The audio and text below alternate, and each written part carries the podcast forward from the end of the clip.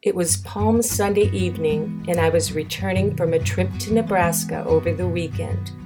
Many warm thoughts flooded my mind as I traveled along and reflected on the joyful events with family and friends.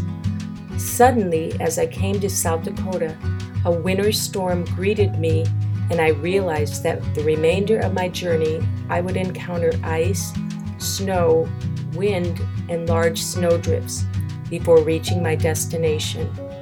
What a warm feeling to arrive safely in a warm home, realizing that there must have been an angel guiding my pathway back home to the little home on the prairie. The storm continued for a few days, and one realizes that we do not always stroll through pleasant valleys.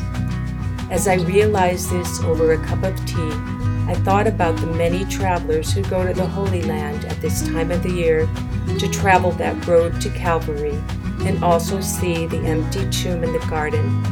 Pilgrims throughout the world make their pilgrimage to the Holy Land at this time of year to worship at the many sacred sites.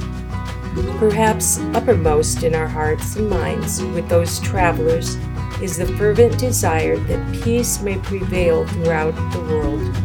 As I write these thoughts during Holy Week for you to read next week, may we reflect on the joys of the Easter season and say with the pilgrims in his land, Shalom.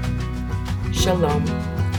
And may we always in our hearts sing with the angels who announced our Savior's birth peace on earth, goodwill to men.